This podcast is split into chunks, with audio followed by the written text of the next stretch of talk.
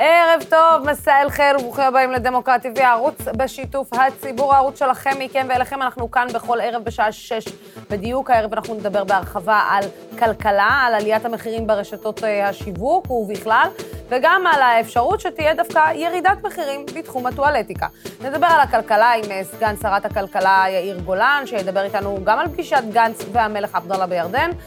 נדבר גם עם אה, גיא רולניק מדה-מרקר, שתמיד מעניין לשמוע, וגם אה, עם עמית תומר, כתבת גלי צה"ל, ומעיין פרטי, כתבת חדשות 12. לסיום אנחנו נדבר על כנס העיתונות העצמאית שייערך מחר ומחרתיים. יהיה איתנו אה, אורן פרסיקו וישראל פריי שלנו שישתתף בכנס. בעוד רגע תהיה איתי באולפן מעיין פרטי מחדשות 12, אבל עוד לפני שנדבר איתה, כתבת גלי צה"ל עמית תומר פרסמה השבוע, כי בשבועות הקרובים צפויה דווקא הוזלה במחירי החיתולים, הטמפונים ונוזל לניקוי כלים. חדשות טובות סוף סוף, האם כן, האם נכון? ערב טוב לעמית תומר, שלום, שלום לך. ערב טוב, לוסי. אז עמית, אה, תקשיבי, אה, בפיך אה, בשורות מצוינות, כי זה אולי מהמוצרים היותר יקרים שאנחנו משלמים עליהם תמיד בסל הקניות שלנו. נכון, ובואי נסביר, זאת גם הסיבה שבאמת יוצאים למהלך הזה דווקא איתם. אנחנו בעצם מדברות על רפורמה של משרד הכלכלה, רפורמה מקיפה שבעצם אמורה לפשט, לקצר ולהוזיל כתוצאה מזה את הליכי היבוא של מאות מוצרים לישראל, הרפורמה הזאת אמורה להיכנס בחודש יוני לתוקף, אבל במשרד הכלכלה, אולי בעקבות באמת גל עליית המחירים והעובדה שעד עכשיו לא ראינו את הממשלה אה, מתייצבת אל מול החברות הפרטיות, אה, היבואנים הגדולים, ועושה יותר מדי, מנסה בדרך של רגולציה להביא תוצאות בשלושת המוצרים האלה. למה דווקא אלה? כי בעצם נמצאו פערים מאוד גדולים במחירים שלהם בין הארץ לעולם, ואז אומרים שם אולי אם באמת לפחות נעשה את המוטל עלינו, נפשט את הרגולציה, נוכל קצת אה, להוזיל מחירים או לפחות לרכך את ההתייקרות שבעצם אנחנו רואים אה, שממילא תקרה, אפשר לתת כמה מספרים, לפי הערכות שלהם. אה, אפשר להוזיל ככה את מחירי הטמפונים בתשעה אחוזים, את מחירי החיתולים בשבעה אחוזים וחצי, זה יוצא בין שניים לשלושה אה, שקלים אה, לחפיסה, משמעותי בעצם לישראלים שצורכים את המוצרים האלה, נשים או הורים לילדים, כי זה משהו שצורכים ממנו בכמות די גדולה ובאופן תדיר.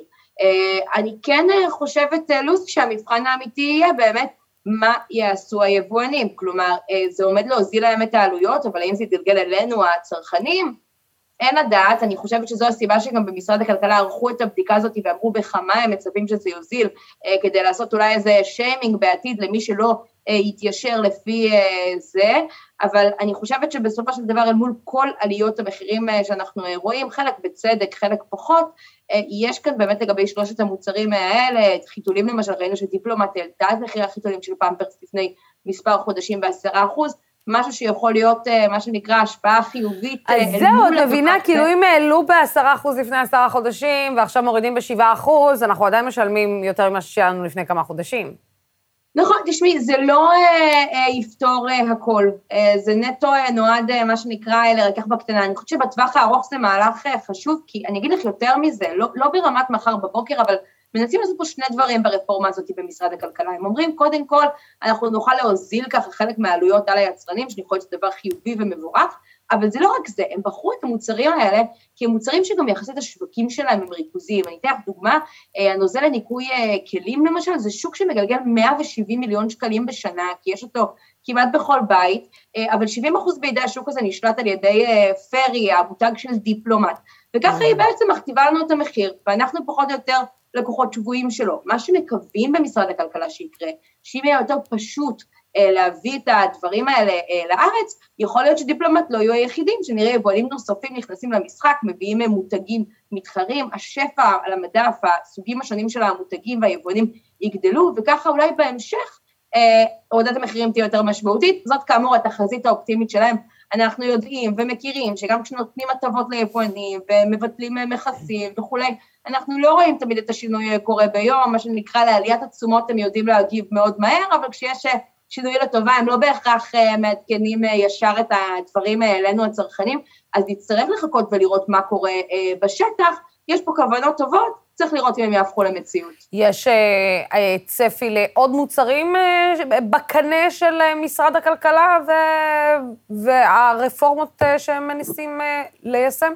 כן, אז, אז בעצם מחודש יוני הרשימה היא כל כך ארוכה, שאני לא חושבת שיש אפילו מה למנות את הדוגמאות ספציפיות, כי זה באמת ייגע ברוב uh, תחומי uh, uh, החיים, כל מוצרי הטואלטיקה בערך, מזון ועוד ועוד ועוד, הרעיון זה בעצם, וגם סתם מוצרים אגב, צעצועים וכולי, רוב רוב הדברים, הליך היבוא שלהם בעצם יהפוך להיות קצת יותר פשוט, אני לא יודעת להגיד לך, כי עוד לא בדקו את זה בכמה זה צפוי להוזיל את המחירים, וכל מקרה הוא לגופו, אבל זה באמת סנונית ראשונה מרפורמה יותר רחבה, ושוב, אני חושבת שהסיבה שבעצם בחרו לנקוט בצד הזה עכשיו כמה שיותר מהר, זה אמור, אם לא יהיו הפתעות בדרך, לצאת לפועל בתוך חודש, זה באמת איזשהו ניסיון כן להגיב לגל עליות המחירים. אני יכולה להגיד לך, אנחנו ראיינו בגלי צה"ל, בתוכנית שלי את ליברמן השבוע, שר האוצר למשל, ושאלנו אותו, מה אתה עושה אל מול עליית המחירים של אוסם? הרי ראינו את השר כחלון בזמנו בפעם הקודמת שהם התכוונו להעלות מחירים, עומד על הרגליים האחוריות וקובע פגישה לילית עם אוסם ומציע להם הטבות ואומר שהוא ייתן להם מקלות ומאיים עליהם אם הם לא יתיישרו,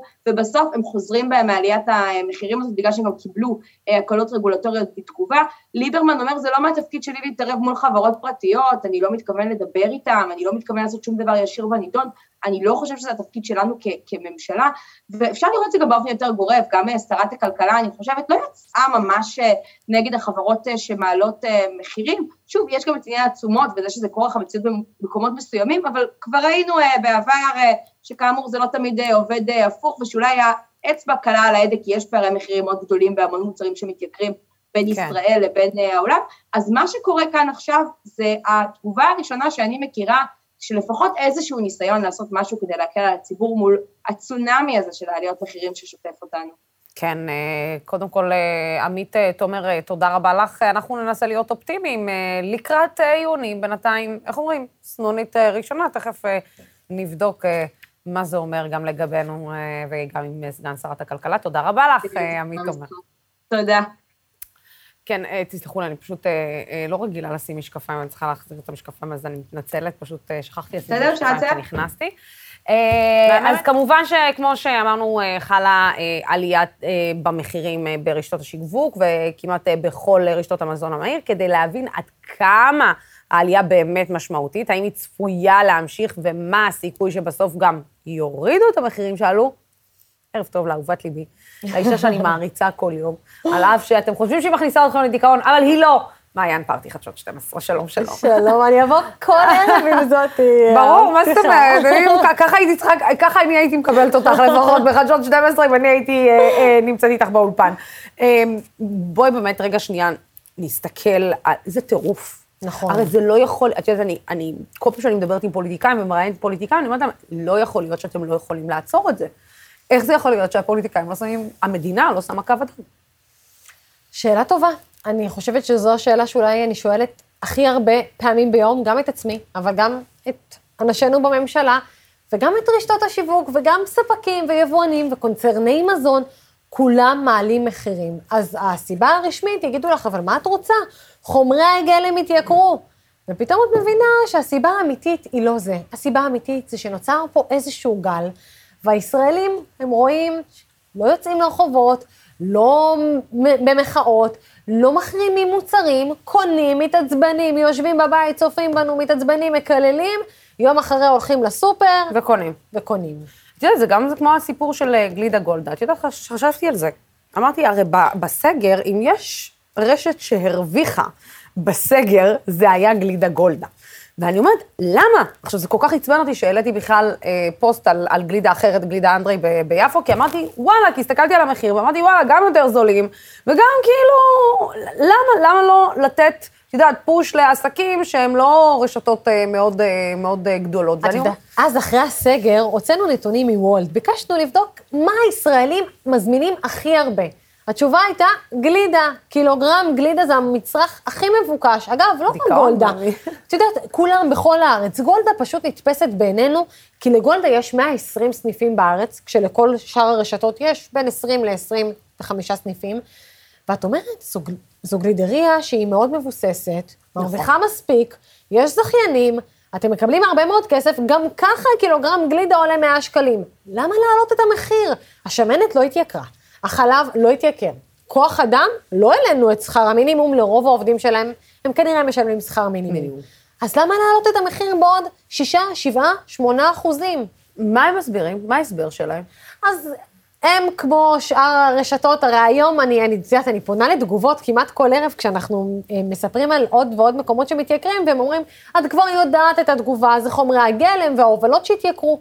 אבל כשאת רגע מכמתת את זה לכדי קובייה של גלידה, קילוגרם גלידה, עד כמה באמת זה יתייקר? בשקל? אז א', או שתייקרו בשקל, ולא נכון. בשישה, שבעה אחוזים, וב', זה משהו שאתם בטוח לא יכולים לספוג, הרי עובדה שאנשים מוכרים פה גלידות גם ב-60, 70, 80, 90 שקלים לקילוגרם נכון. ומרוויחים כסף. למה זה מגיע ל-110 שקלים? את יודעת, אני, אני מנסה לחשוב אה, מה בעצם, מה בעצם הצעדים שממשלה יכולה לעשות, או שמדינה יכולה לעשות, כי אנחנו באמת רואים תמיד את פערי התיווך. זאת אומרת, יש את החקלאים, אם זה סיפור החקלאים, אה, שמרוויחים את השקל וחצי שלהם, אה, אה, שקל וגרוש, כמו שאומרים, שלהם, על התוצרת שלהם, ואז מגיע ה- אה, אדון משווק, וגוזר קופון של עשרות, מאות אחוזים, אם לא מאות אחוזים, ואנחנו, פשוט זה מגיע אלינו הרבה הרבה יותר יקר. עכשיו, את יודעת, בסוף אני אומרת, למה לא לבוא ולתת בראש לרמי לוי, שופרסל, מגה, כל אז ה... תראי, אני חייבת להגיד לך שדווקא בהקשר של החקלאים, ראינו, זה החל אה, בקיץ הקודם, שהפירות הרי הגיעו למחיר של 40, 50, 60, עכשיו, 80 מעיין. שקלים עד לקילוגרם, עכשיו, נכון? עד תותים עכשיו. למשל, אם תנסי לקנות, את תמצאי את זה ב-80 שקלים לקילוגרם, אבל דווקא פערי התיווך כן ירדו בתקופה האחרונה. רשתות השיווק ראו שהחקלאי למשל מבקש 20, 15 שקלים לאפרסקים, ואמרו, טוב, אם נמכור ב-30, אף אחד לא יקנה. אז נספוג ונמכור את זה ב-22, 23 שקלים, שזה סביר. אבל מה שאת אומרת, זה נכון, זה לא רק בחקלאות, זה כמעט בכל מקום. בכל דבר. ספקים וקונצרני המזון מאפשרים לרשתות לקנות, מעלים גם מחירים הרבה פעמים, ואז גם הרשת צריכה לגזור איזשהו קופון, ויש גם בלאי ויש גם כוח אדם שעובדים. בקיצור, אנחנו משלמים הרבה. עכשיו, תבוא עמית תומר מגל"צ ותגיד לך, אבל הנה, הממשלה כביכול עושה, או שזה גם לא בהכרח העבודה שלה, ומנסה לייבא לפה מוצרים, אבל בתפיסה שלנו, הישראלים, התרגלנו לשלם יקר יותר. כשאת הולכת היום לקנות סבון לכלים, את, אם תמצאי אותו בעשרה שקלים, את תגידי, וואי, איזה מחיר מדהים. את מראש לא מחפשת בשישה שקלים. ואם נכון. תמצאי בשישה שקלים, את תגידי, רגע, יכול להיות שזה מוצר לא, לא טוב? טוב. הרי עכשיו, למה אנשים לא מחרימים את סאנו? סאנו מעלה מחירים בהרבה מאוד אחוזים. נכון. אבל הם אומרים, לא, לא, לא, לא. סאנו, מרכך כביסה, הוא הכי טוב. מה, אני אקנה בדין? כן, התשובה היא כן. כי אם סאנו תראה שאנחנו נוטשים את המוצרים שלה לחודש, חודש וחצי, היא תוריד מחירים. יש פה משוואה מאוד פשוטה. את יודעת, העניין הוא האם באמת הצפי שעליו מדברים הפוליטיקאים, זאת אומרת, ביוני, יולי, אנחנו צפויים באמת לשלם פחות, לא, לא ביקשתי פחות אה, כמו, כמו במדינות אירופה, אבל האם זה באמת הולך לקרות? או שכמו שאת אומרת, אה, המשווקים והיצרנים יודעים שאנחנו משלמים יקר, נשלם. אז אה, יגידו, בסדר, נעשה את זה לחודש, ואחרי חודשיים יעלו שוב מחירים. אז תראי, אני, אני קודם כל חושבת, הלוואי וזה יצליח. אני מחזיקה אצבעות שהממשלה הזאת תצליח לשנות משהו. אבל אחד, יש פה בעיה בתפיסה, שתיים, יש פה בעיה בזה שגם היצרנים והיבואנים וכולם רוצים בישראל להרוויח יותר. הם לא רוצים להרוויח 100% עלייך, הם גם לא רוצים להרוויח 50-60% כמו באירופה, הם רוצים להרוויח 300%. למה? כי אפשר, ואנחנו נקנה. אז אני מטילה ספק, לצערי, בכל הרפורמות האלו. אני באופן אישי לא חושבת שאם יביאו לפה עכשיו עוד שני אה, אה, סוגים של מרככי כביסה, או עוד שני סוגים של אה, חיתולים, זה יוריד במחיר. יכול להיות שכן, ויכול להיות שיהיו יבואנים שיגידו, נוריד את המחיר לחודש-חודשיים, לא, וגם שמעת מה היא אמרה. היא אמרה. שבעצם הם העלו מחירים לפני כמה חודשים, על הטיטולים והטמפונים וכל הזה, ועכשיו הם מורידים אותם, הם העלו ב-10 אחוז, ועכשיו הם מורידים אותם בשישה, שבעה, בין 6 ל-7 אחוז. זאת אומרת- שאנחנו עדיין משלמים יותר מלפני מה ששילמנו לפני כמה חודשים. קודם כל, בחודשים האחרונים את תשלמי יותר, לא משנה איפה. זה יכול להיות בשלושה אחוזים, באחוז אחד. אגב, היום למשל עשיתי איזושהי בדיקה. רציתי לבדוק כמה עולה סל שקנינו בנובמבר, ועכשיו. בכמה אחוזים את חושבת שאת משלמת יותר? אני לא רוצה לדעת אפילו, מה, 40 אחוז? לא, בין 10 ל-20 אחוז. משפחה ממוצעת, רק כדי לסבר את האוזן, מוציאה כ-5,000 שקלים בחודש על קניות. נכון. 500 שקל נוספים בחודש, זה המון זה כסף. אלפי שקלים זה המון בשנה. כסף, זה זו המון חופשה כסף. משפחתית שיכולנו לצאת אליה לו רק מישהו היה רואה אותנו ודואג ליוקר המחיה להיות... אגב, אני חייבת לשאול אותך שאלה אישית. איך מעיין פארטי קונה? מאוד כיף וקשה ללכת איתי לקניות. אה, אני אגיד לך את האמת. דברי אליי. אני, זה נורא פשוט, יש לך תינוק, נכון? נכון. את קונה חיתולים? ברור. את יודעת ששבוע אחד בחודש תמיד יהיו לך מבצעים על חיתולים. כל שאר השבועות לא יהיו מבצעים. מה זאת אומרת? כלומר שנגיד בשבוע הראשון של החודש יש מבצעים על מוצרי תינוקות, בשלושה שבועות האחרים אין מבצעים על מוצרי תינוקות בסופר. וואלה. עכשיו, את כלוסי מגיעה, קונה למשל חבילת חיתולים, ובשבוע הבא תגיעי שוב ותקני, נכון. גם אם לא יהיה מבצע. נכון. במקום שתקני בשבוע הראשון הראשון. של החודש את כל. את כל מה שאת צריכה לכל החודש, ותחכי למבצע עד לפעם הבאה. אוקיי. אז ככה מעיין פרטי עושה קניות, אני קונה שומרת במזווה, וקונה רק כשיש מבצעים. אם אין מבצע, בדרך כלל בדברים הגדולים, היקרים, כמו מוצרי ניקיון, שימורים וכאלה, אני לא קונה. אגב, אה, מבחינת אה, סופר, את בוררת את הסופרים שאת הולכת אליהם? תראי, אני... לא, כי זה קצת, זה קצת כאילו מצחיק אותי, כי אני יודעת שבטח את נכנסת לסופר, פתאום כולם פותחים את העיניים, המנהל סניף ברור, נעמד. אנשים אז באים זה לראות כאילו, מה אני קונה. מה את קונה? תקשיבי. איזה מוצרים. אה, בגלל שאני כל היום בתוך הדבר הזה, בתוך סופרים, אז כשאני מגיעה לצלם אייטם, אני הרבה פעמים עושה קניות תוך כדי, בטח אם אני רואה שיש מבצע שווה. ואני באמת אומרת, כמו שאני קונה, כולם יכולים לקנות. פשוט, כשאתם מזהים, הרי אתם יודעים מה אתם קונים, הרי כל אחד קונה את ה-50-60 מוצרים שלו. נכון.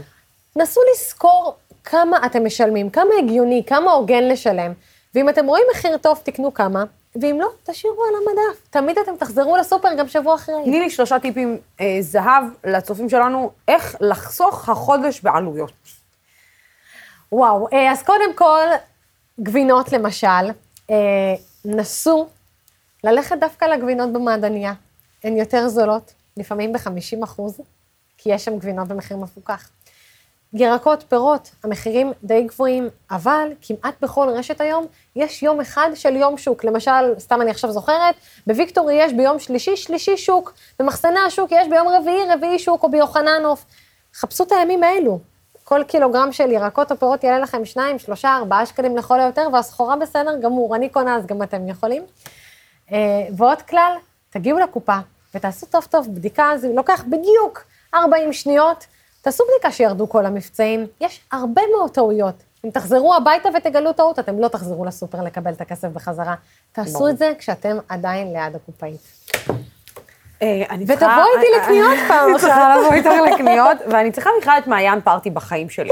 קדימה. זה, כאילו, יש לי אחות שהיא בנקאית, ואני צריכה את מעיין פארטי בחיים. בבקשה, כאילו. על, בסיס, יומיומי, אם אפשר שעתי, אני אשמח. אה, מעיין פארטי, אהובתי היקרה, המוכשרת והמהממת, תודה. רבה לך. גם הצופים שלנו אה, עפים עלייך. אה, תודה, תודה רבה. בתגובות שאני מקבלת, ואוהבים אותך מאוד.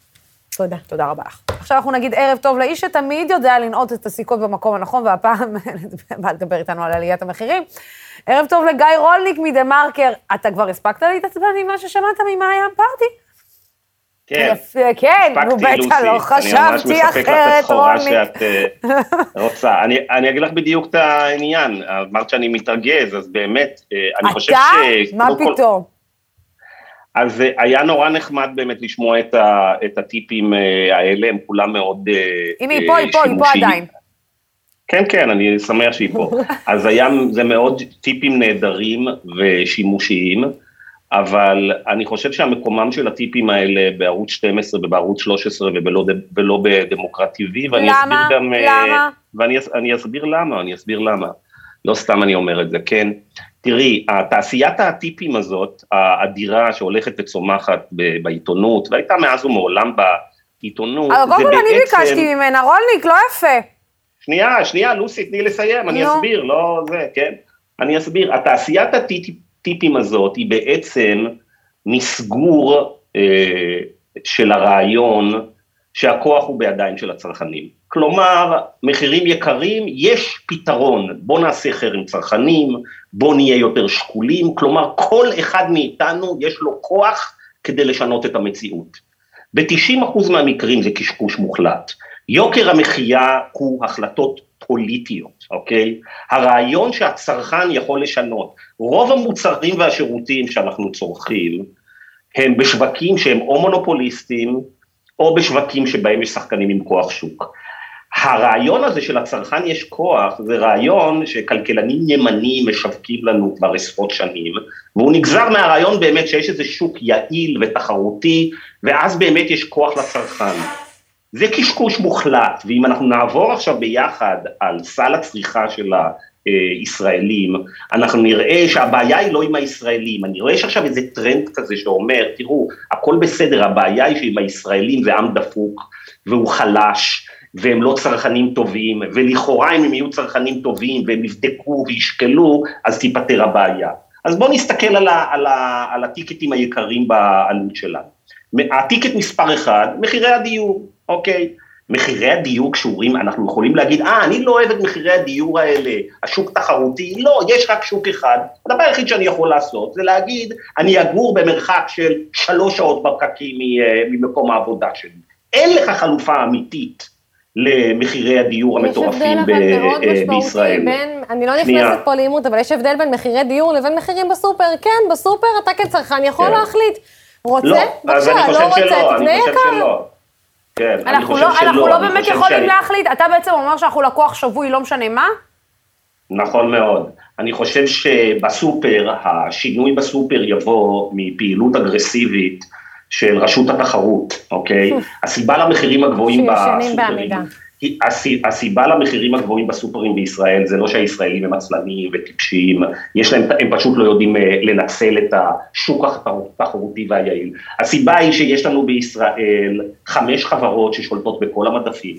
החברות האלה עושות מה שבראש שלהן. החברות האלה ניצלו את הקורונה כדי להרים אה, אה, מחירים. קוקה קולה בישראל עולה כפול מכל המקום אחר ב, אה, אה, בעולם.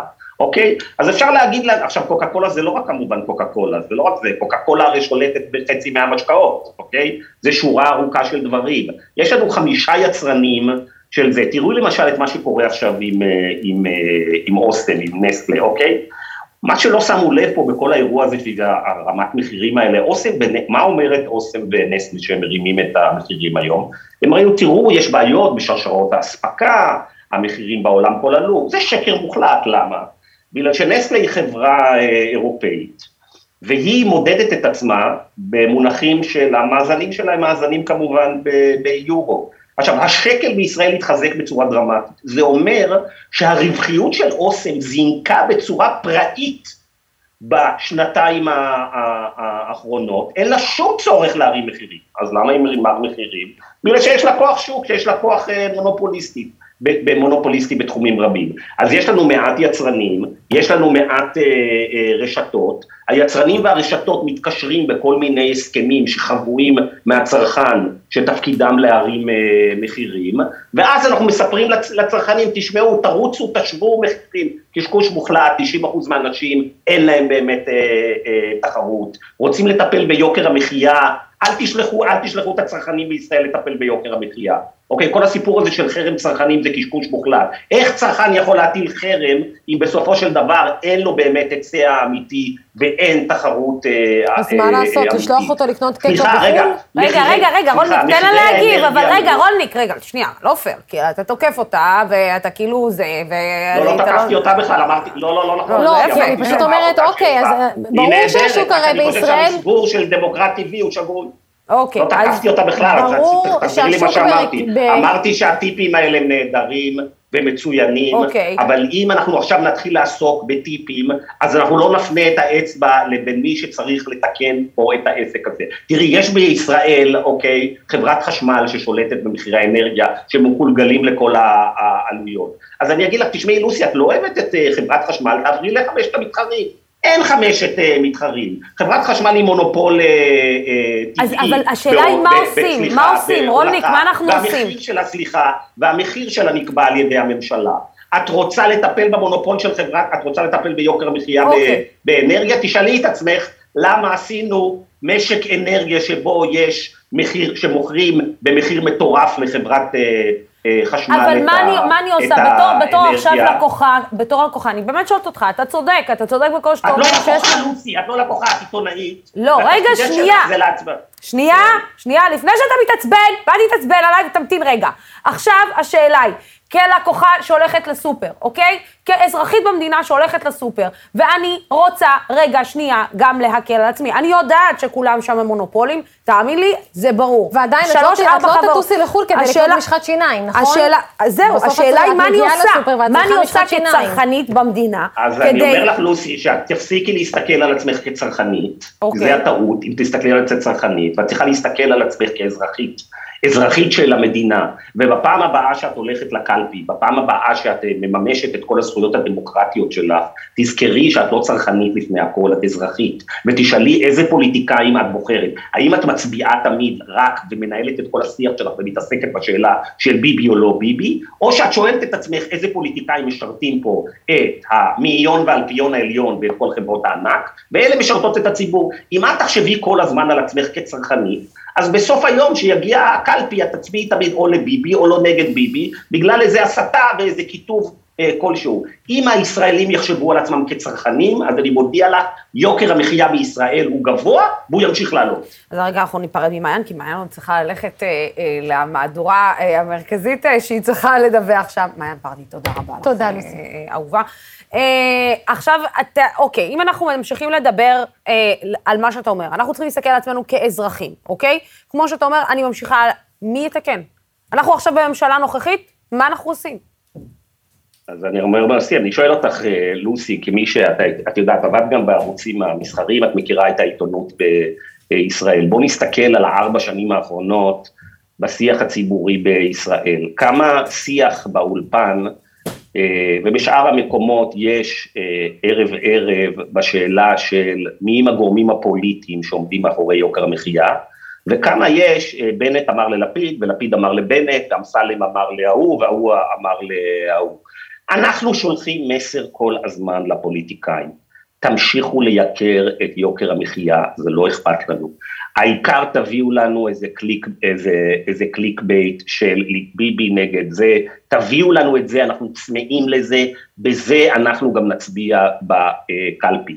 99 אחוז ממה שרואים בשיח הציבורי, בעיתונות ובטלוויזיה, זה כל המרוץ סוסים הזה, ואין כמעט שום, תשאלי את עצמך מתי ראית בערוץ 12 ובערוץ אה, 13 ובוויינט ובוואלה, כלומר רק כלי התקשורת שמחזיקים 90 אחוז, אחוז מהנתח שוק כאן, ניתוח של באמת מה קורה, במי יש לו אינטרס להשאיר את מחירי הדיור אה, גבוהים כאן אה, אה, בישראל, מי יש לו, מי נהנה ממחירי הדיור הגבוהים בישראל ורוצה לשמר אותם כאלה, מי נלחם נגד להוריד את מחירי הדיור בישראל, מי דואג לכך שרשות התחרות בישראל הלכה ונחלשה כבר שבע שנים ברציפות. ראית תחקירים על רשות התחרות בישראל, על מה שקרה שם חמש שנים האחרונות, בערוץ 12, בערוץ 13, בוויינט, בוואלה, בכל הדברים האלה שזה 90 אחוז משוק העיתונות? לא. אז אם אנחנו ממשיכים להסתכל כל הזמן, וכמובן, את תסתכלי ברשתות החברתיות על מה, על מה אנשים uh, מתעסקים, ביבי ולא ביבי, והוא אמר ככה, אתה- והוא אמר את- ככה. אבל- פוליטיקאים מקבלים מאיתנו סיגנל ברור, תמשיכו להזניח את יוקר המחיה, זה לא אכפת לנו. עכשיו, במדינה שבה 90% מהעיתונות שייכת לארבעה אוליגרכים וטייקונים, שבסופו של דבר המפרסמים שלהם, השותפים שלהם, המממנים שלהם, נהנים מיוקר המחיה, מה שאת קוראת יוקר המחיה זה אצלהם המודל העסקי, מה הפלא שרק על זה מדברים? אז אה, אתה יודע, גיא, אני שואלת, האם אם אנחנו צריכים, האם זו גזירת גורל שאנחנו צריכים לחכות לבחירות הבאות? לא, קודם כל הפעולה הדמוקרטית היא לא צריך לחכות לבחירות הבאות, בשביל זה יש אקטיביסטים, בשביל זה יש אנשים שמעורבים אה, אה, מעורבים כל הזמן אה, אה, אה, פוליטית, בשביל זה יש עיתונאים שכן יכולים להחליט שהם לא רק מקבלים הוראות מהבוסים שלהם, תביאו את clickbait של ימין שמאל, של ביבי לא ביבי, של כל מיני עניינים תרבותיים וזהותניים, יש אנשים שכל הזמן יכול, ש, שצריכים ויכולים אה, לפעול ולא לחכות ל... אה, לבחירות, ושכל בן אדם ישאל את עצמו באמת, שהוא מסתכל סביבו, על מה מעניין אותו, למה הוא נותן גיבוי, לאנשים שבאמת רוצים לטפל בבעיות האלה, או שהוא נופל שבי לעניינים המחנאיים והשבטיים האלה שמלהיטים את הדמיון, את היצרים, את השנאה ואת הכעס. רק אה, נגיד שסגן שרת הכלכלה, חבר הכנסת יאיר גולן, כבר נמצא איתנו, מקשיב אה, אה, לשיחה. כן, אז תשאלי את, תשאלי את יאיר גולן, בכמה דיונים יש בכנסת. בארבע שנים האחרונות, על הקריסה של רשות התחרות, על זה שבעצם רשות התחרות הישראלית נשלטת על ידי חמשת משרדי עורכי הדין הגדולים של הגבלים, מדוע עדיין בכנסת שורצים מאות לוביסטים של, של חברות ענק, ובכלל, מי שולט אה, אה, בכנסת? למה מחירי הדיור כל כך אה, אה, מנופחים ומטורפים? למה מעולם לא ראיתי דיון בכנסת על קרטל יבואני הרכב, על קרטל אה, ועל שאר הקרטלים? האם העובדה ש... למה לא מפריע לאף אחד מחברי הכנסת שקרטל יבואני הרכב, שהרימו מחירים מטורפים בשנה, שנתיים האחרונות, הם מממנים של, ה, של המפלגות החדשות וה, אה, והישנות? עוד כסף ועוד לוביסטים נמצאים בפוליטיקה, את נכנסת לכנסת כל הזמן, את רואה את עורכי הדין והרואי חשבון והלוביסטים אה, מתרוצצים שם, את רואה את הדלתות המסתובבות בין הרגולציה, בין משרד האוצר לרשות התחרות, לבנק ישראל, אה, את הדלתות המסתובבות שם, את רואה את כל הפרופסורים והאקדמאים הכנועים שמסתובבים שם, שעובדים אצל החברות הגדולות, ותשאלי את יאיר גולן כמה מהשיחה בכנסת היא על הנושאים האלה, וכמה זה ביבי לא ביבי. אה, גיא רולניק, אה, קודם כל, אני, אין לי מה להגיד. כמו שתמיד אתה, אתה עצבני ובצדק, ואת השאלות האלה אנחנו נפנה עכשיו ליאיר גולן. גיא רולניק, תודה רבה לך. אה, על כך. בבקשה, רק לפני שאני רוצה להגיד, יאיר גולן, אה, בארצות הברית עכשיו, אה, בתוך המפלגה הדמוקרטית, בתוך המחנה של יאיר גולן שדי, יש פלג פרוגרסיבי שעוסק ללא, ללא הרף ומצליח לעשות שינויים גדולים, בארצות הברית הרי מושחתת פי מאה מישראל בתחומים האלה, אבל יש בתוך המפלגה הדמוקרטית כוחות מאוד אגרסיביים שעוסקים כל הזמן בנושא של הון, שלטון, המונופולים והשחיתות של הפוליטיקה הישראלית. איפה הדבר הזה במפלגת העבודה ובמרץ בשנים האחרונות? נכנס לשוליים, זה כנראה לא מביא קליקים, זה לא מביא שמחה, לא רוצים לי... אתה מוצא את זה בכלל במפלגה אחרת? לא, לא מוצא את זה היום בשום מפלגה, תראו, אני חושב, שאני מצפה, אני לא מצפה מפורום קהלת ומימינה שיתעסקו בדברים האלה, הם מאמינים שהשוק החופשי פותר את הכל. מהם אנחנו לפעמים יכולים את הכלים שלהם, הם אומרים אין צורך בכל הדברים האלה, השוק יפתור את הכל, אם המחיר יקר, כיוון שזה יעיל. אני כן מצפה ממפלגת העבודה וממרץ שישימו את הדברים האלה על השולחן כל הזמן. לא ראיתי מלחמה בשחיתות של ההון שלטון, בדלתות המסתובבות, ברגולטורים אה, השבויים ובלוביסטים שמנהלים את הכנסת. אני מצפה לזה רק ממרץ ועבודה, אני חייב. אה, גיא רולניק, אה, כמובן על הדברים האלה, תכף עכשיו יענה חבר הכנסת יאיר גולן, סגן שרת הכלכלה. תודה רבה. בבקשה. אני הולכת לבדוק שמעיין פרטי לא... לא, לא, לא, לא נעלם, היא התאוששה? הנה, אומרים לי שהיא התאוששה. למה? למה ככה? גיא, אני מביאה אנשים, אתה לא יכול כאילו ככה להתעצבן על אנשים, זה לא עובד ככה. גיא רולניק, תודה. זה הז'אנר, זה הז'אנר. גיא רולניק, תודה רבה לך. כן, אה, ועכשיו אנחנו עם, נקבל אה, אה, תגובות, תגובות ותשובות מהממשלה לגבי עליית המחירים. אנחנו נגיד שוב ערב טוב לסגן שרת הכלכלה יאיר גולן. שלום לך, תודה רבה לך שוב שאתה מצטרף אלינו. סגן השרה, שמעת את כל מה שרולניק, גיא רולניק אמר. למה בעצם אנחנו לא מצליחים לשים את המעצור למונופולים הגדולים שבעצם מנהלים פה את כל שוק המחירים. טוב, אה, הממשלה קיימת, אה, אני מזכיר, אה, מיוני בלבד. יש פה דברים שהם שינויים טקטוניים, אי אפשר להספיק את הכל בבת אחת. לא שינינו מעמדותינו ודעותינו, וצודק גיא רולניק, מי שיכול לתקן את הדברים זה השמאל. לא מי שמאמין בחוסר מעורבות ולתת לקפיטליזם לעיתים חזירי אה, להשתלט על חיינו, אלא מי שמבין שלמדינה יש אחריות, אה, יש לה תפקיד, אנחנו לא מדברים על שוק אה, מנוהל מלמעלה, אנחנו מדברים על התערבות במקומות שבהם אה, שוק חופשי לגמרי אה, יוצר עיוותים, עיוותים מסוכנים, שהם נגד האזרח והם בעד באמת מוקדי כוח כאלה ואחרים, שאנחנו קוראים להם טייקונים או אוליגרכים או איך שלא נקרא להם, ובזה צריך בהחלט להילחם. ואני אגיד את הדברים הבאים, קודם כל, לשמחתי הרבה, רשות התחרות מובלת בשבועות האחרונים על ידי אישיות אחרת, אה, נראה לי שראשת הרשות החדשה היא בן אדם רציני, שכבר הוכיח שהוא בא להילחם את מלחמתו של האזרח הפשוט, ולא לוותר לבעלי ההון כן. ובעלי השלטון כהוא זה. אני חושב שהייתה בחירה נכונה, אני מאמין שהרשות התחרות עולה על דרך חדשה, אני חושב שהחקירות שנפתחו הן חקירות במקום, אה, ויש פה בהחלט אה, מקור לתקווה, ואני עכשיו מודה ומתוודה, חובת ההוכחה היא עלינו. עכשיו, ביחס לכמה וכמה דברים שהזכיר גיא רולניק, כן. אני חושב שהם במוקדי הדברים. אז אני אזכיר ככה מהקל אל הכבד.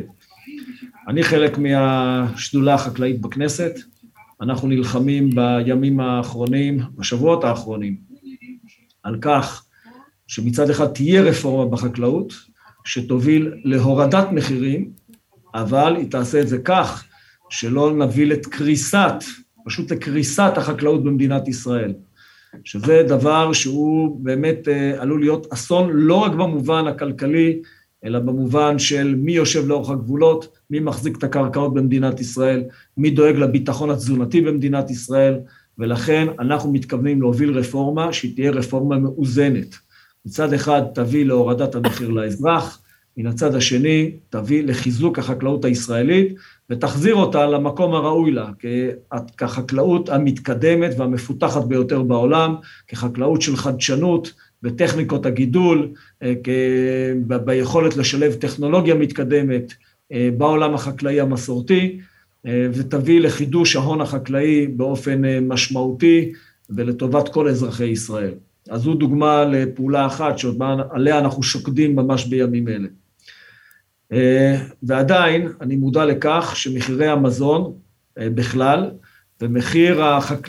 המוצרים החקלאיים בפרט הוא חלק קטן מיוקר המחיה, והדברים שלהם יש נתח יותר כבד הם דווקא הדיור והתחבורה.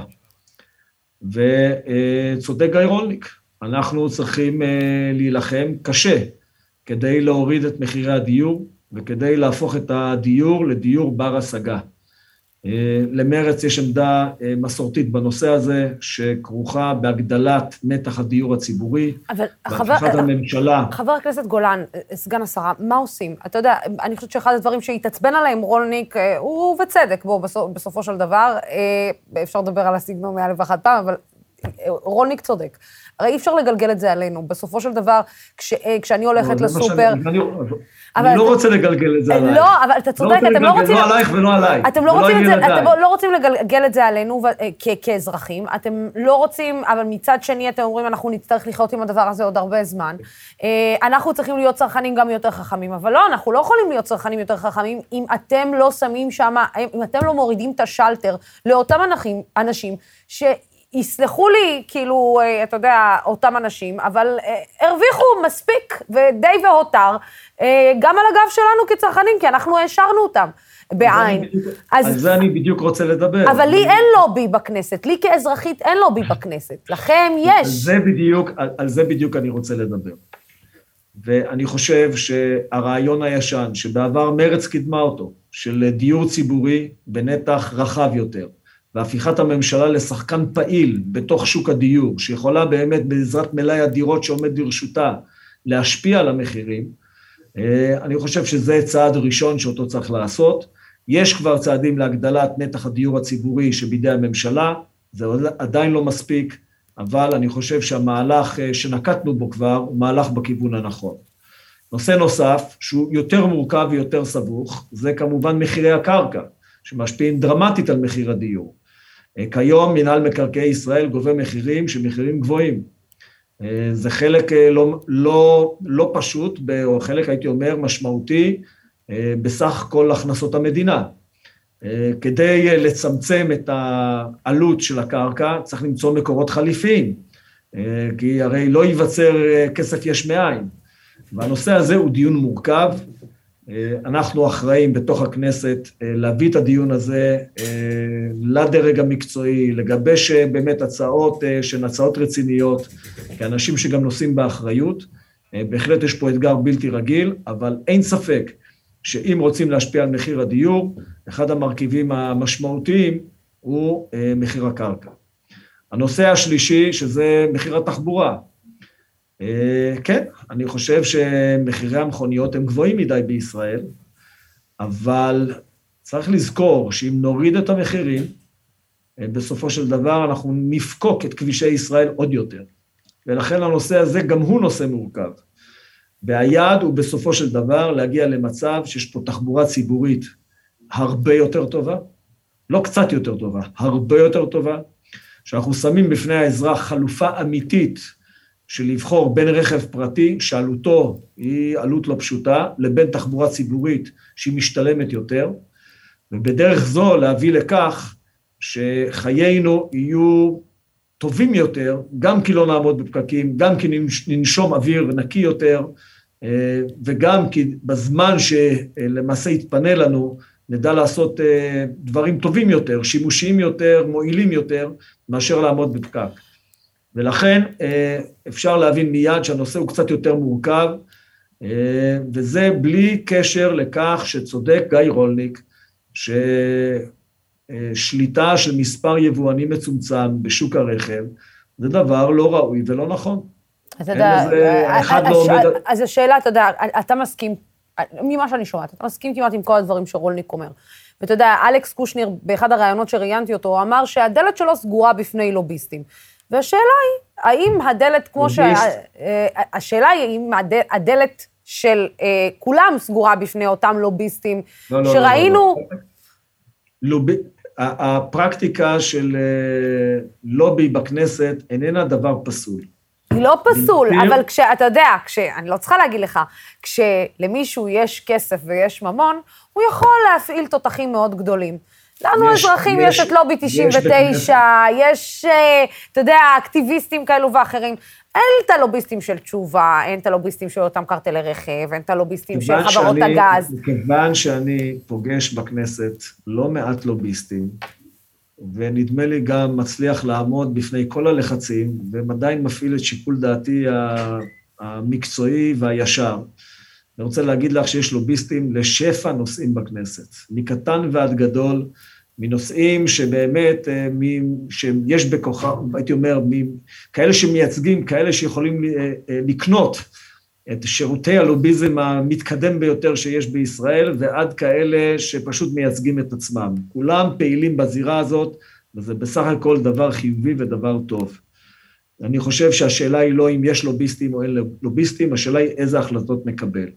אני חושב שהממשלה הזאת, מבחינת העקרונות והערכים, יש בה התנגשות בין כאלה שמחזיקים בדעות של מדינת רווחה לכאלה שמחזיקים בדעות של שוק חופשי. לכן, אה, צריך להבין שבתוך מאבק האדירים הזה, כנראה מי שדוגל במדינת רווחה מאה אחוז, הכי טובה שיש, לא יצא עם מלוא תאוותו בידו. ומי שדוגל בשוק חופשי, הכי חופשי שיש, סטייל ארצות הברית, כנראה שלא יצא עם כל תאוותו בידו. אה, ולכן צריך להבין את המציאות הדמוקרטית הזאת, שהיא מציאות טובה וראויה, הרבה יותר טובה מהחלופה של ממשלה חליפית בראשות נתניהו, אז צריך לקחת את זה בחשבון ולהבין שמה שנעשה מהכיוון אה, שלנו, של מפלגות השמאל, השמאל הציוני הוא הדבר הטוב ביותר האפשרי שנדע לקדם אותו. אגב... אה, אני יכול, אני יכול לומר שבדלת אמותיי, בתוך משרד הכלכלה, הנה, סוף סוף יש רשות אה, תחרות עצמאית, לוחמנית, שלדעתי תביא פירות מאוד חיוביים בטווח הזמן הקרוב.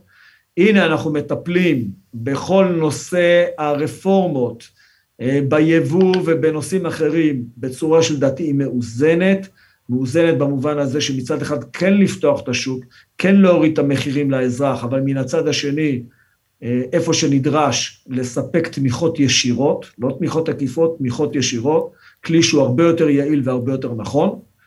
אה, וכן, יש נושאים נוספים שאני חושב שצודק רולניק, הוא ציין פה את הדברים אולי הכי כואבים, שזה נושא הדיור והתחבורה, שאותם אנחנו נביא אה, לדיון רציני, אחראי, בתוך הממשלה, בתוך כנסת ישראל, ואני יכול לומר דבר אחד, שמה יצא מהדיון הזה, איני יודע כרגע, אבל אני חושב שהבהרתי היטב מתי, מה עמדותיי בנושא הזה. מתי אתה חושב שאנחנו צפויים אה, לאיזשהו דיון רציני בעניין, אה, בעניינים האלה? אני חושב שכל אחד ואחד מהם אה, יעלה לדיון, נושא הרכב הוא בעיניי הפשוט יותר, נושא הדיור הוא המורכב יותר, נדע לקדם את הנושאים האלה. אני לא יכול להגיד לך שיש לנו כרגע לוחות זמנים ברורים, איך זה מתקדם, מתי זה יתקדם ואיך זה יתקדם, אבל אני יכול להגיד לך שהנושא הזה נמצא בראש סדר העדיפויות שלנו, ואנחנו נשבענו לטפל בו. אני רוצה לומר לך שבתוך משרד הכלכלה, למרות שהשרה היא מיש עתיד ואני ממרץ, נדמה לי שאנחנו רואים את הדברים עין בעין ונחושים להוריד את המחיר לאזרח, לאפשר תחרות בנייה בריאה ובונה בתוך המשק הישראלי, ועם זאת לשמור על רשת ביטחון חברתית-כלכלית בכל מקום שבו הדבר נדרש ורצוי. אז אני חושב שמבחינה הזאת, גם אם אחרי חצי שנה עוד אי אפשר לראות הישגים חד משמעיים, נראה לי שאנחנו בכיוון הנכון. אז בואו רגע שנייה נמשיך לגבי הנושאים הפוליטיים. היום סגן, היום שר הביטחון בני גנץ המשיך את המסע האישי שלו להתקרבות, איך אומרים, במזרח התיכון, אחרי שהוא נפגש עם אבו מאזן, היום הוא פגש את המלך עבדאללה בבירת ירדן, עמאן. זה דברים, אתה יודע, אני, אני מנסה להבין מה עושה בדיוק אה, אה, שר הביטחון. הוא עושה משהו, צעדים מדיניים, על אף שהממשלה הזאת אמרה שלא נוגעים בעניינים המדיניים, הוא, או שהוא פשוט רק מעדכן, כי אתה יודע, המלך עבדאללה זה כבר משהו אחר. זה כבר, אה, זה כבר אחרת מלהגיד, לא, לא, אוקיי, לא, נפגשנו לא. רק לענייני ביטחון, אני ואבו מאזן. לא, לא, לא מדויק, לא מדויק.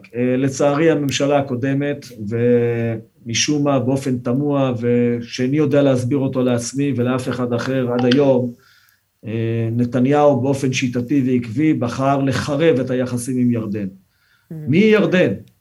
ירדן היא הממלכה שחולשת על הגבול היבשתי הארוך ביותר עם מדינת ישראל. היא מדינה שספגה במשך 15 השנים האחרונות, ויותר מכך, גלי פליטים מעיראק ומסוריה. נכנסו לתוכה גורמים כאלה שהם לאו דווקא חובבי ציון, ולאו דווקא רוצים בטובתה של מדינת ישראל, אלא בדיוק להפך. ולכן התיאום הביטחוני עם ירדן הוא חיוני לביטחון של כל אזרחית ואזרח בישראל. וטוב עשה שר הביטחון, שהגיע לחזק את התיאום הביטחוני, שנפגע אנושות בתקופתו של נתניהו, טוב שהוא הגיע לדבר עם המלך ולחזק את הקשרים הביטחוניים. אני יכול להגיד לך שבאופן אישי, כאלוף פיקוד צפון, בתקופת ראשית המרד בסוריה, עסקתי רבות בתיאום עם הירדנים.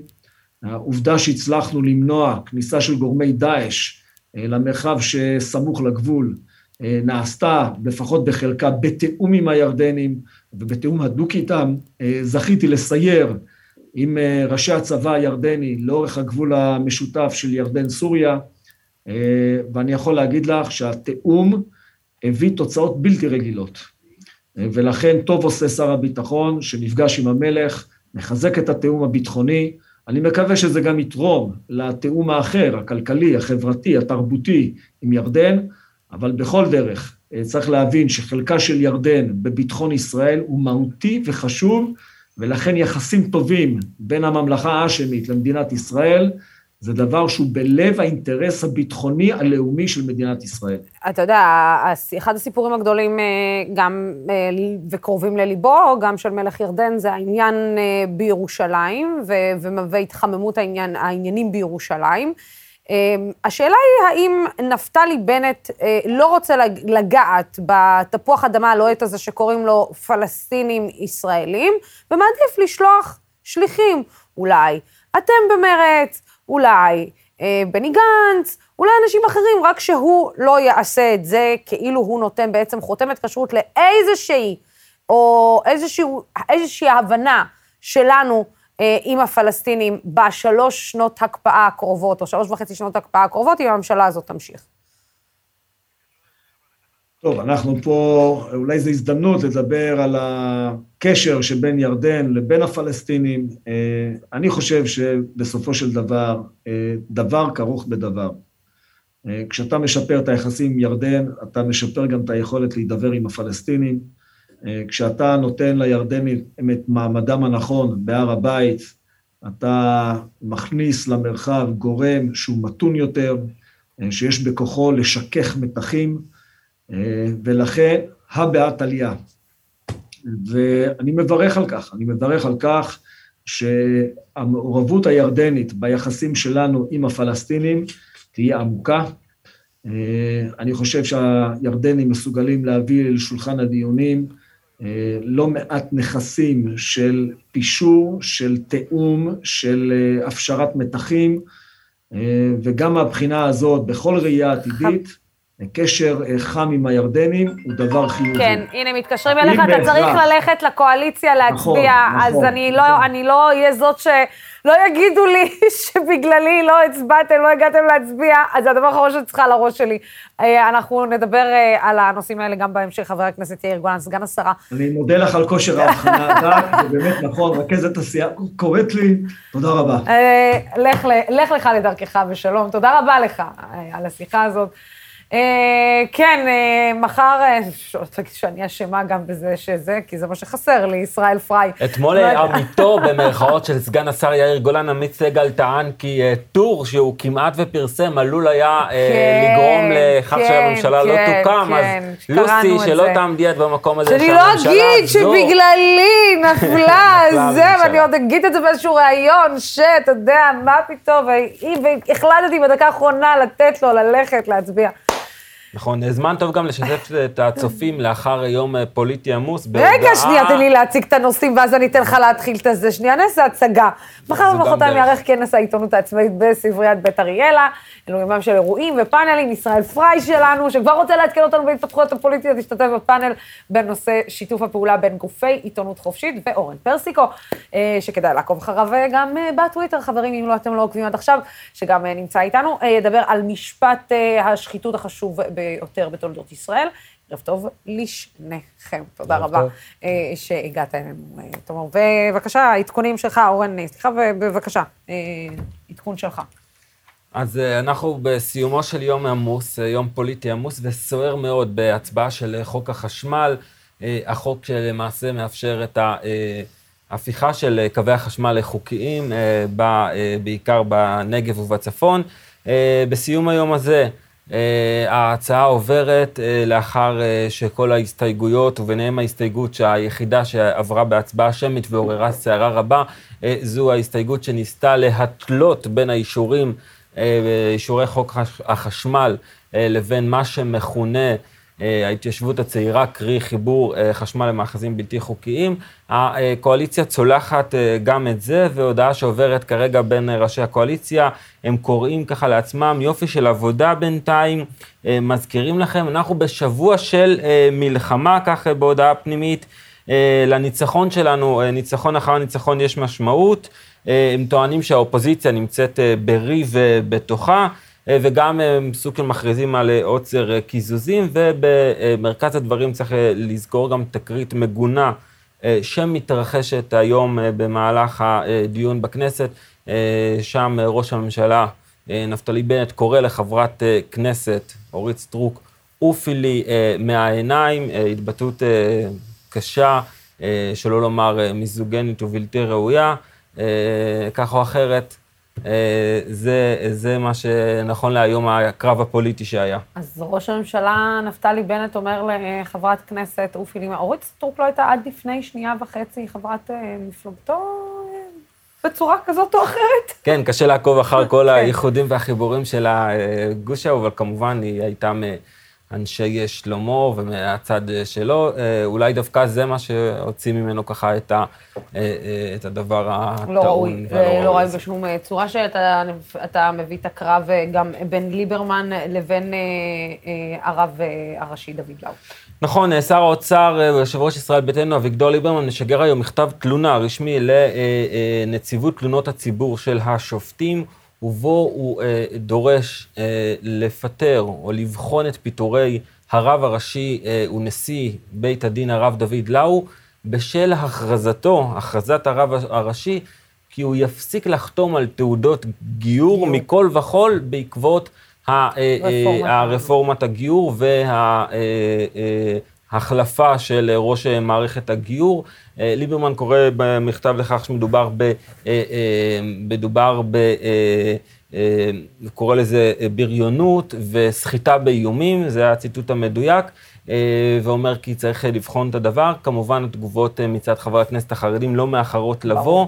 אה, אה, זה הולך, הגזרה הזו כולה הולכת ומתחממת ככל שהרפורמות שמוביל השר כהנא לצד אה, חברת הכנסת יוליה מלינובסקי מישראל ביתנו, הולכות ומתקרבות, מתממשות לקראת ההצבעות ולקראת המינויים. כן, אז בוא נגיד שאקשן תמיד לא חסר, אבל בואו עכשיו נדבר כמובן על כנס העיתונות העצמאית. אורן, בעצם אפשר להגיד שאנחנו, ואני אומרת אנחנו, הולכים ומתרחבים. למה? כי יש לנו בעצם קרקע פוריה לדבר הזה, או כי פשוט אנשים מבינים יותר ויותר שהם מאבדים את המקום שלהם בתוך עיתונות המיינסטרים. אני חושב שזה גם הריק שעיתונות המיינסטרים משאירה אה, להרבה מאוד אנשים, וגם ההתפתחות ביכולת ובנכונות של אנשים לממן בעצמם כלי תקשורת אחרים. Mm-hmm. מה שבעבר היה נחשב מוזר, אולי היו יוצאים לקמפיין חד פעמי, היום יש יותר ויותר אנשים שמוכנים לתרום כל חודש, חודש אחרי חודש, גם לאתרים כמו עין השביעית שקוף, גם לדמוקרט TV, וזה נותן את הבסיס הכלכלי האיתן שיכול להבטיח קיום לאורך זמן. יש מגמה עולמית כזאת כבר הרבה מאוד זמן, זה הגיע אלינו לפני כמה שנים ולאט לאט מתפתח, וטוב שכך.